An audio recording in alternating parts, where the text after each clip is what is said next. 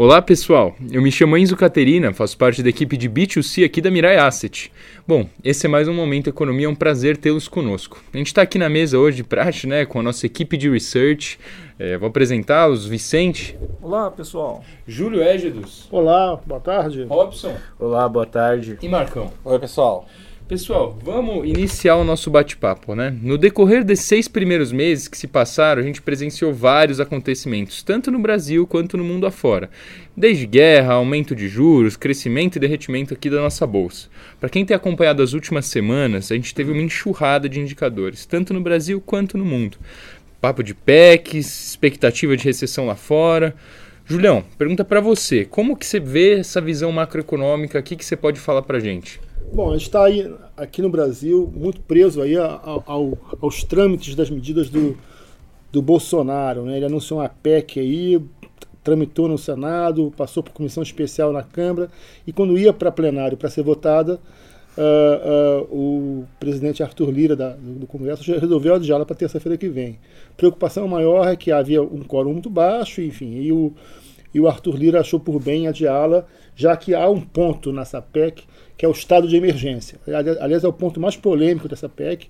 As medidas são todas medidas de caráter mais político, né, eleitoral, visando mais as eleições, tanto é que tem prazo de validade, termina agora no final do ano. É, e isso é um outro problema que a gente vai ter que abordar aqui. Será que termina? Bom, será que termina isso? Né? São medidas de grande cunho eleitoral e que só beneficiam as, as camadas de baixa renda. Né? A PEC, é, a PEC da, do Auxílio Brasil é a ampliação da rede de, de, de, de fornecimentos, de doações de recursos, é, e aumento do, do, do, do, ticket né, de, a 600 reais. É, o, o vale caminhoneiro também vai mil reais. Terminar no final do ano, vai ter gritaria. Vale gás. Vale gás, né? vale, vale aplicativos, táxis e, e Ubers, enfim. Então, é uma série de medidas de cunho muito populista que no final do ano vão terminar. Então, claramente, são medidas visando as eleições. Né?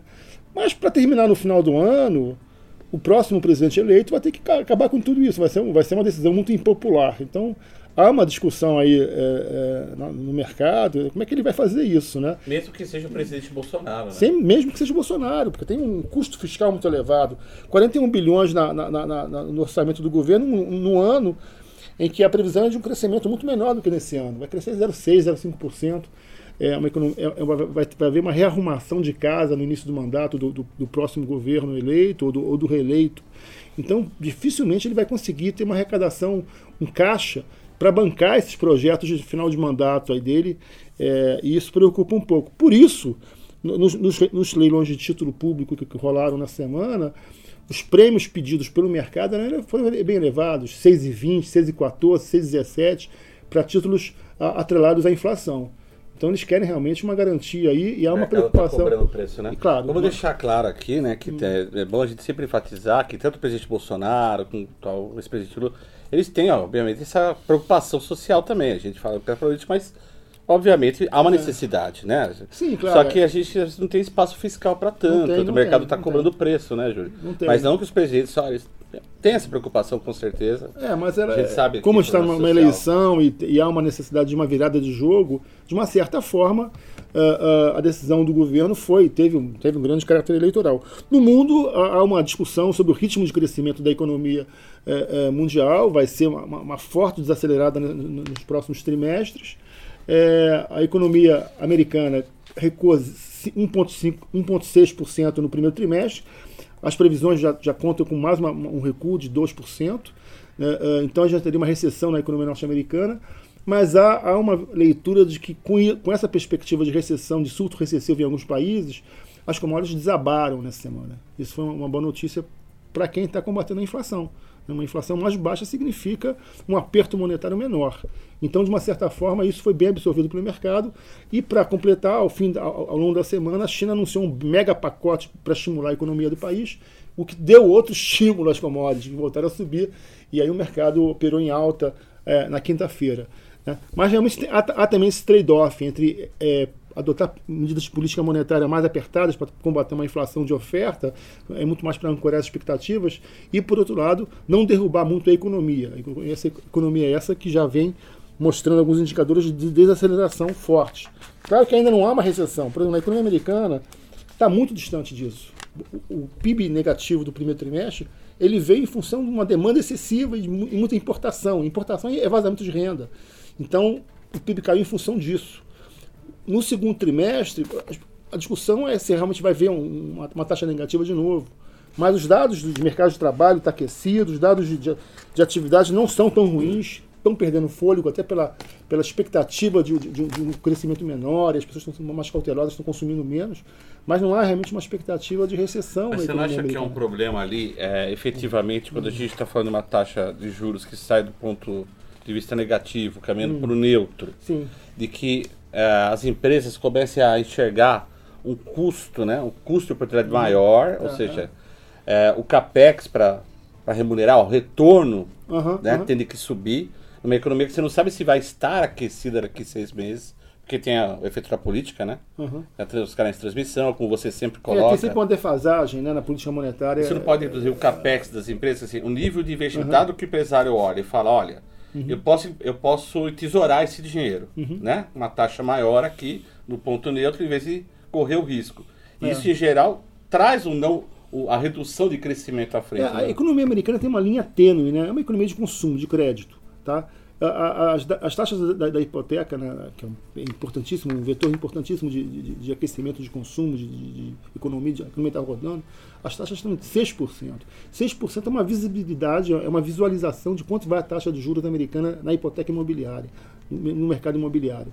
É, o mercado trabalha com uma taxa em torno de 4% a 4,5%, mas se for a 6%, como, como o Marcos falou, vai ser realmente uma ruptura.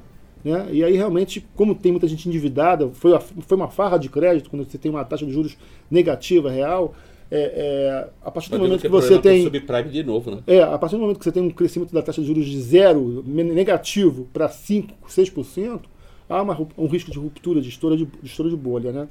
É, isso, é, esse, isso acontece na economia norte-americana. Na Europa também há um problema. É uma inflação de 33% e aí continuam com esse gargalo brutal uh, uh, de, de, gás, de petróleo vindo da, da Rússia, né, e isso está tá causando uma inflação muito elevada, mas a cautela da, da, da, da, Christine Lagarde é realmente não derrubar muito a economia europeia. então, inclusive, o, o, presidente do Bundesbank é, na Alemanha está brigando muito com ela, porque a Alemanha é o motor da economia, é, é o vagão a conduzir a economia europeia. Né? Se a economia eh, alemã para, a Europa toda para. Então há realmente uma discussão em torno da, da política monetária da Alemanha e da zona do euro como, como um todo. É, e realmente, é, se a Alemanha desabar e se a Europa vir junto, aí realmente a gente vai, vai ingressar numa recessão global. Aí o cenário de recessão global. Já na China a gente tem um outro cenário, no Japão também a gente tem um outro cenário. Eles estão querendo é, é, afrouxar as políticas para as economias voltarem a rodar. A economia chinesa saindo de uma pandemia e a economia é, japonesa nunca impactada por essa onda de, de inflação elevada. Pelo contrário, a gente tem até deflação no Japão. Então são outros cenários. Né? Mas a gente tem que estar atento realmente à Alemanha e os Estados Unidos. Certo. Um setor que deu o que falar aqui para a gente no começo desse ano, né, até junho pelo menos, foi o setor varejista. Né? A gente viu que teve um, um acúmulo de crescimento de mais de 2%. Perguntar aqui para o Vicente, na sua opinião, a gente está com boas ações nesse setor? Eu ouvi uns rumores de que você não anda muito esperançoso nessa área. É, o Enzo, isso tudo que o, que o Júlio acabou de, de comentar aí, é, ela reflete de forma negativa aqui no varejo. Aqui na, na economia local nós temos uma, uma taxa de juros bastante alta, é, inflação, isso tudo reflete negativamente sobre o varejo como um todo, né? Porque você retira muito o poder de compra da, da, da população, né?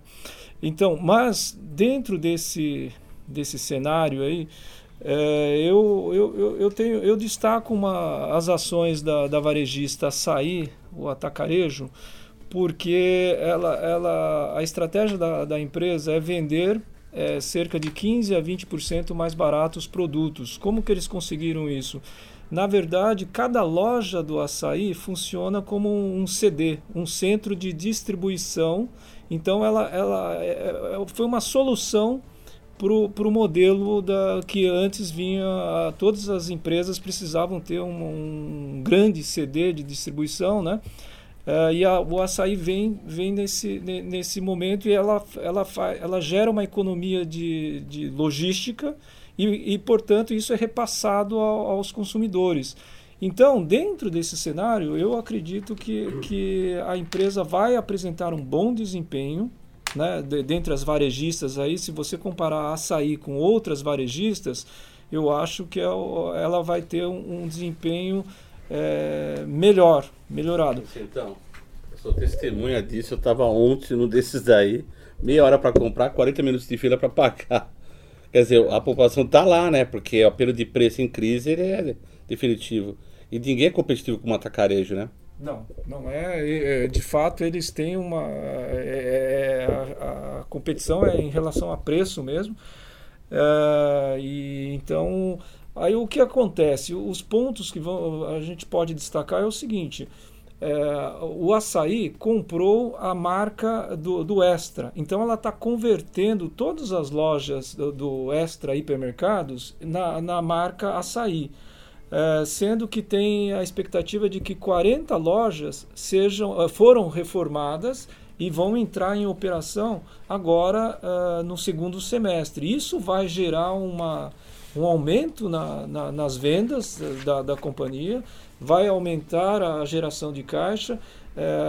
O, a, a, empresa, o management da empresa deu um, um, um guia para nós, os analistas, de que ela deve, em dois, três anos, atingir um faturamento de é, acima de 100 bilhões de reais anual é muita coisa. Então, eu, eu, eu, estou otimista com, com relação a essa empresa dentro de um setor que eu, eu, eu estou mais com, com o pé atrás, assim, com, com relação ao setor como um todo. Entendi. Sobre, também, a gente ficou sabendo também de um rumor, né, sobre a união dos negócios da farmacêutica Ipera e um outro grande laboratório. Você vê nisso uma oportunidade de, de investimento? Então, assim, só para comentar um pouquinho, assim, o, o, o, grupo Ipera, ele é, ele é, ele, ele é, assim, ele está apresentando um bom desempenho operacional. A, própria origem da, da Ipera é, foi através de várias aquisições é, e fusão de, de companhias era inicialmente a Hipermarcas, e, e ela vem apresentando um bom desempenho porque é um laboratório. Fabrica remédios, eh, muitos remédios ali, por exemplo, vitamina C, que não precisa de prescrição médica. E isso está vendendo bastante. Ela comprou portfólios da Sanofi, da Takeda, que são é, comprimidos para dores de cabeça. Então, é, são todos é, medicamentos que, que vendem muito, principalmente nesse durante e no pós-pandemia né, da, da, da Covid. É, eu destaco aí que ela é, é muito interessante essa, é, as ações da, da Ipera. Agora, o que teve nessa semana aqui é rumor de mercado. as empresas citadas, isso aí saiu na, na mídia, as empresas citadas são grandes grupos é, de laboratório, que produtores de medicamentos, é, inclusive de capital fechado. Eles não confirmaram de forma nenhuma. Mas uh, somente olhando o que nós temos da Ipera, eu acho que já são é, dados é, suficientes para a gente estar tá bem otimista com, com o desempenho operacional dessa, da, da, dessa companhia e, portanto, das ações da, da Ipera. Então, eu estou otimista aí. Não estou é, tão otimista com o setor como um todo. Por exemplo, segmentos de hospitais, eu acho que que, que não, não é interessante para esse, esse momento aqui. Apesar dos grandes hospitais aí que, que estão aí no, no, no mercado, né? inclusive que lançaram ações. O Enzo, ele não falou, mas o maior investimento da Hipermarket é a Neoquímica Arena, é claro, né, gente? Poxa. então a gente sempre comprar, né? Poxa, tô brincando, mas. É, é o melhor investimento, né? Eu não, eu não sou analista, tá? Você sabe que eu não tenho condição de ser analista da Hipermarcas, né? Porque eu sou corintiano, então. Não, não. Sem viés aqui. Mudando um pouco de setor, pessoal, a gente sabe a grande importância também que o agronegócio tem no nosso país. Né? Se a gente levar em consideração só o PIB de 2021, a gente tem uma, quase 27,5% do, do PIB todo sendo só agro. Robson, é, você pode passar para a gente como anda o cenário agrícola? Bom, boa tarde. O cenário agrícola está bastante aquecido nesse momento, né? Ah, uma das maiores companhias nossas da, do Brasil, a SLC Agrícola, né? Soltou um fato relevante essa semana, que a soja, que foi... Eles terminaram a, co a colheita de soja essa, essa semana, né? E foi uma colheita recorde, superou 6,1% do que foi orçado, né? Primeiramente e 31,7% superior à média nacional. Isso é um grande fato para a soja e para o Brasil, né? Como tem passado. Porém, assim, no momento atual a gente está tendo grandes problemas hídricos no Brasil, né?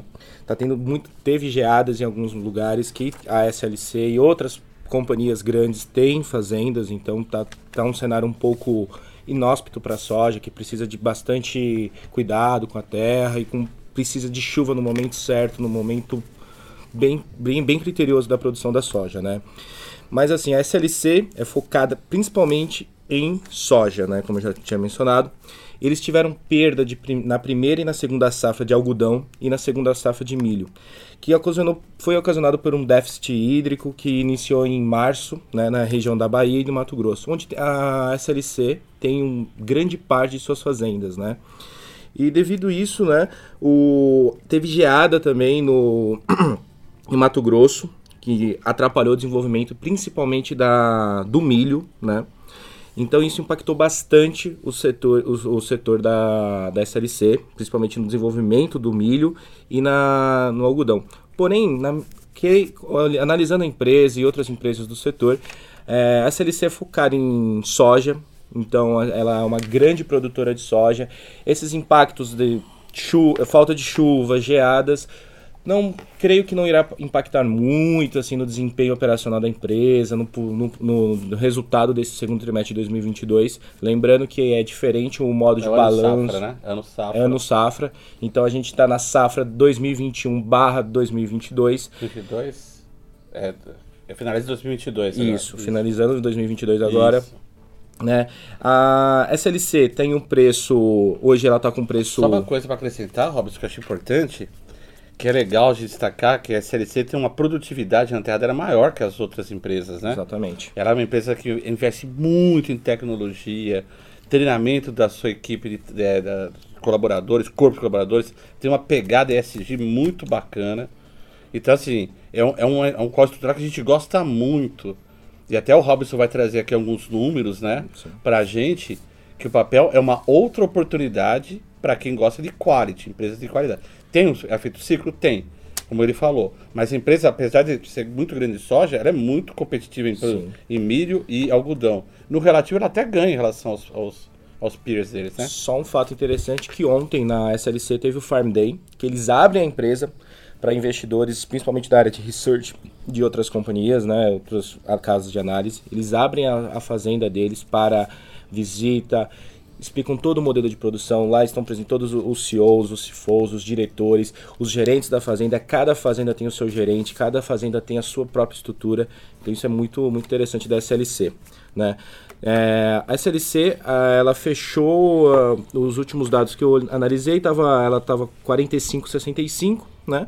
A gente tem o target price, né, que é o valor da, da empresa que a gente tem é 55,70, então ela está com um upside de 22,7, ou seja, nesse, nesses quesitos a empresa está descontada, né? Então, com o Marco, a gente conversando, conversando com o pessoal do research, a gente concordou que está no momento de um rating de compra para esse ativo da SLC. Analisando um pouco mais de dados, né, ela está com price earn de 8, 8 vezes e com o price book value de 2,4 vezes. Então mostra que isso tá a empresa a relação, tá... está contando em relação ao histórico dela, né? Isso. Então a gente percebe que assim outras empresas que a gente fala muito aqui, então, o que o Robson colocou no começo é mais ou menos essa linha.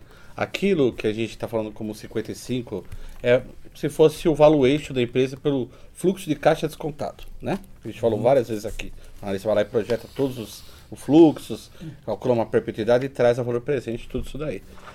Mais em níveis de múltiplos, e está tá descontado em 20% aí como a gente colocou. Mais em níveis de múltiplos de mercado, que a gente sempre bate aqui, ó. Múltiplo de mercado é, é você olhar mais para o curto prazo, né? Curto e médio prazo, primeiro segundo fluxo, primeiro segundo exercício. Valuation, mesmo com DCF, é olhar mais para o longo prazo. E com tantas incertezas que o juro traz toda vez aqui para a gente, né? cenário tão conturbado, o mercado hoje precifica mais por múltiplos. E nesses múltiplos, como o, o, Robson colocou, ela está rodando mais ou menos 20, 30% abaixo do histórico dela. Né? A gente até estava fazendo uma pesquisa disso, né? Uhum. Ela está rodando bem abaixo do, dos múltiplos históricos dela. Assim como o mercado todo, né?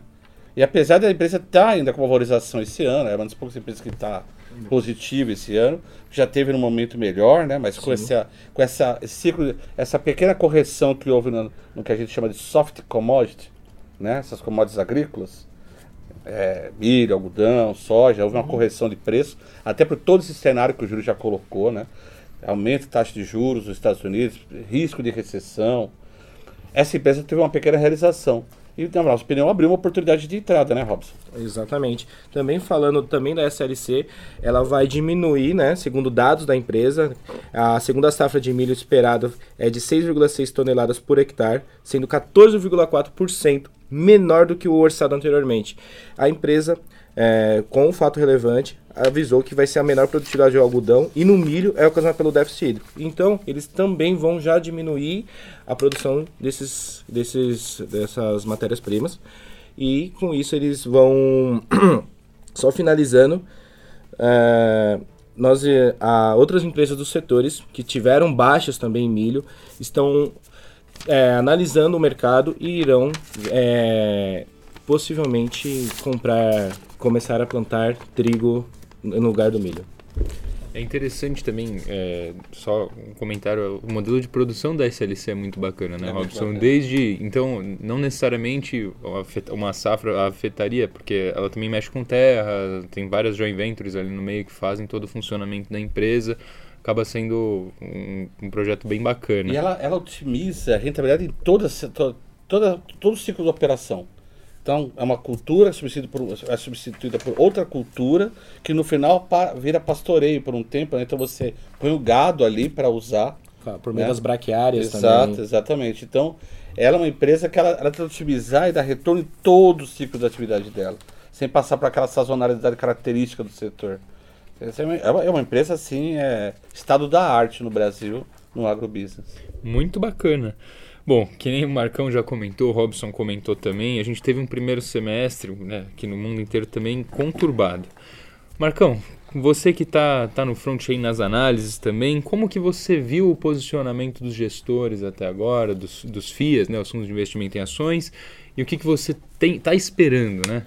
Então, a gente, um dos nossos trabalhos aqui é acompanhar o que, o mercado, o nosso mercado-alvo aqui, no, os institucionais, os caras que tomam decisões, os caras que efetivamente comprando e vendendo ação, como é que tá a vida deles, né?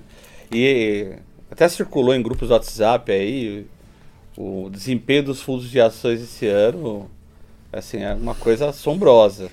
É duro. Aqui já teve daquele lado, já teve daquele lado, Vicente também, né, Vicente? Isso é muito difícil. A vida é muito difícil quando você tem 20% de queda no seu fundo, 30% de queda num semestre. Mas aí são vários fatores combinados, né?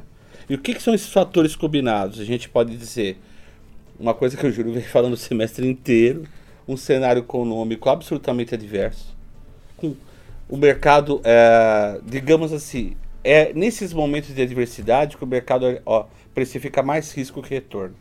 Então você tem um flight quality, você tem uma possibilidade de uma alta de juros dos Estados Unidos, que é essa que é um porto relativamente seguro, remunerando, né, remunerando uma taxa neutra pelo menos. Você imagina, eles já tinham a maior posição comprada do mundo em ativos com uma taxa negativa, porque a taxa real era negativa. Uma inflação de 2, uma taxa de 0,25, né, uhum. Júlio? E o mercado compra isso, porque confia na, na liquidez americana, no poder da moeda americana, no poder, é, a gente chama de taxa livre de risco, né, a, a prêmio do mundo.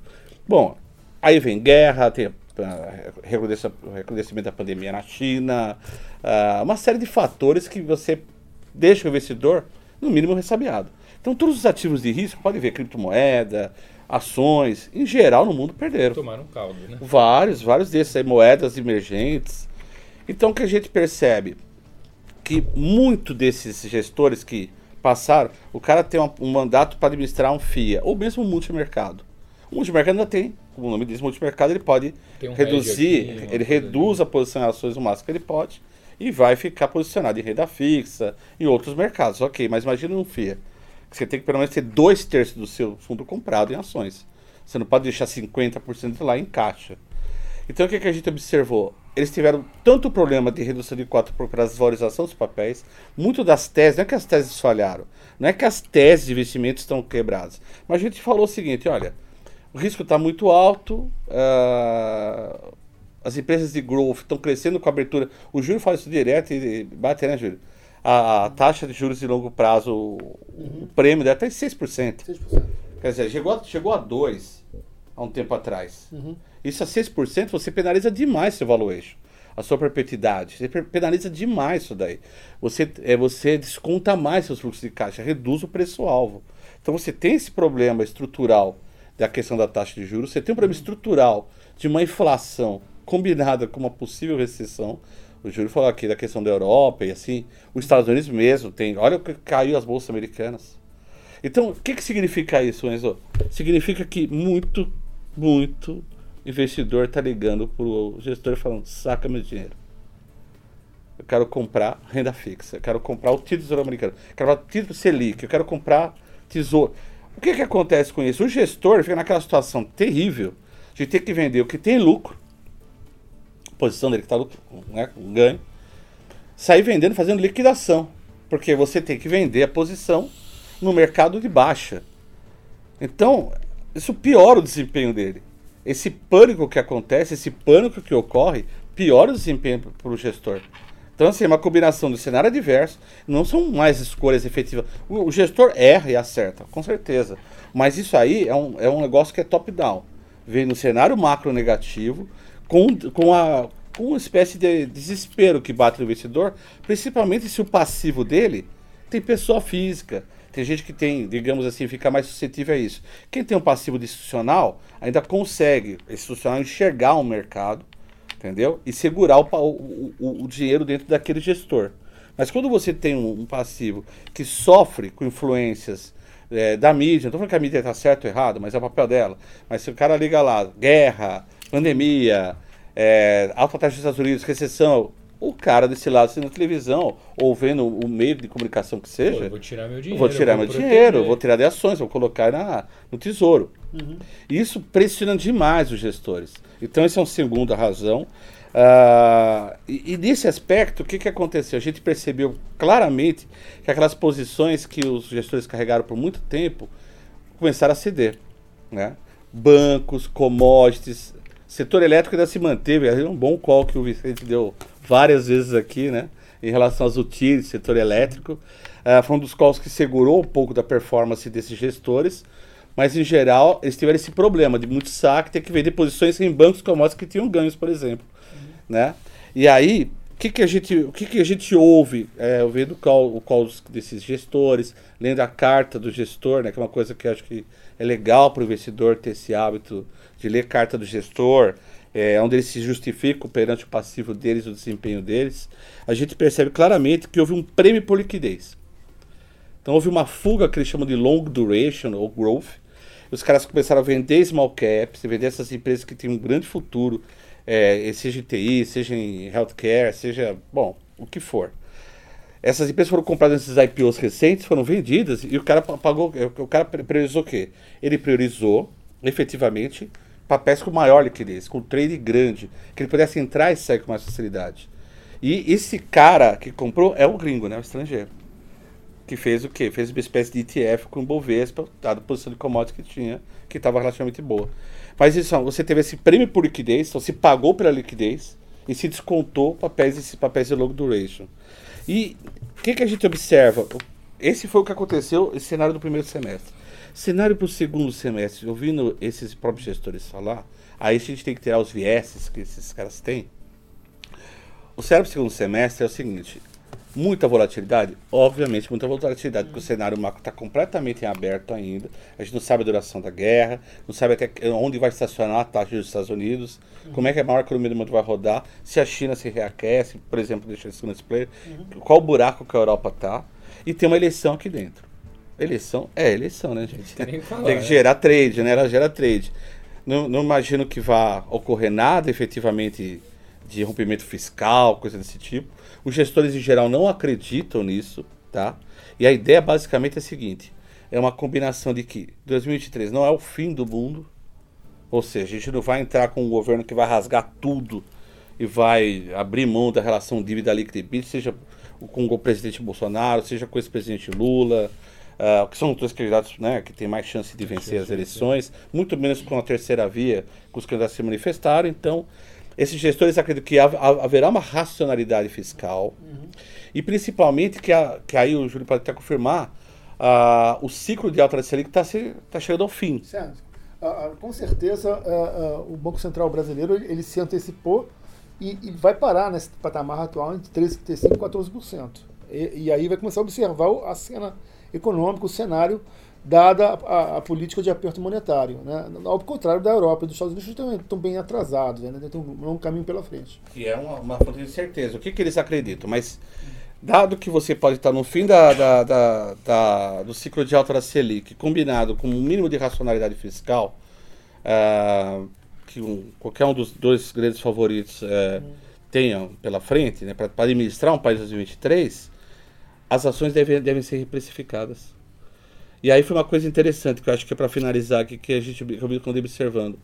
Quando os, os, os, gestores acreditam no mercado de baixo, eles deixam a posição de caixa de 10% a 20%, ou até mais.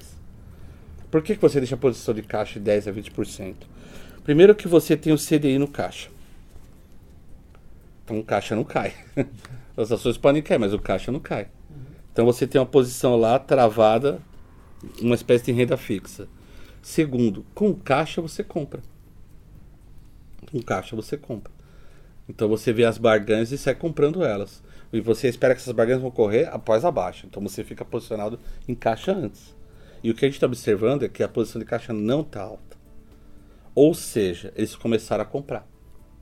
Então esses caras que defendem as boas teses de investimento, que acreditam nas histórias das empresas, e todo mundo não dá nem para comentar, mas todo mundo acha que o múltiplo está atrativo.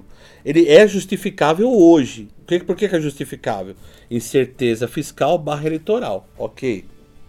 Mas não é um sustentável. Nós estamos num nível de preço absurdamente. Se a gente subir para 130 mil pontos, a gente ainda não vai chegar no nosso price earning histórico de bolsa. Então o que acontece? A gente está dizendo, vai ficar próximo, não vai chegar. Então, que subir 30% a bolsa numa tacada, nós não estaremos caros ainda, nível de price earnings. Então a gente percebe que os gestores já estão fazendo posição. Eles começaram a comprar. Uhum. Isso é importante passar para o investidor. Perfeito? Então, assim, mensagem ainda no fundo é otimista nesse, nesse, nesse aspecto. Existe mais risco de upside do que downside. Embora o cenário macro de fundo global ainda é negativo, a gente está uhum. falando aí de risco de recessão, com inflação, coisa do tipo. Muito interessante. Pessoal, eu agradeço de verdade a participação de todos aqui, Vicente, Julião, Robson, Marcão. O papo foi, foi incrível, cheio de conteúdo, cheio de informação. É um prazer tê-los você também conosco, nossos ouvintes, certo? Para mais informações sobre o mercado, a gente dispõe o nosso call matinal de segunda a sexta-feira, 8h50 da manhã, no número 2789-2197. É só lembrar de ativar o mudo para não atrapalhar no meio da ligação. Tem o nosso e-mail de atendimento, atendimento.ctvm.mirainvest.com.br, das 9 da manhã até as 6 da tarde, cheio de profissionais que podem te atender, tirar as suas dúvidas. Tem o Instagram da corretora que também tem bastante informação. Se vocês quiserem mandar temas e conteúdos para a gente gravar aqui, Mirai Asset Corretora, tudo junto. E é isso, pessoal. Eu agradeço a participação de vocês. Até o nosso próximo encontro. Tchau, tchau. Tchau, pessoal. Tchau, tchau.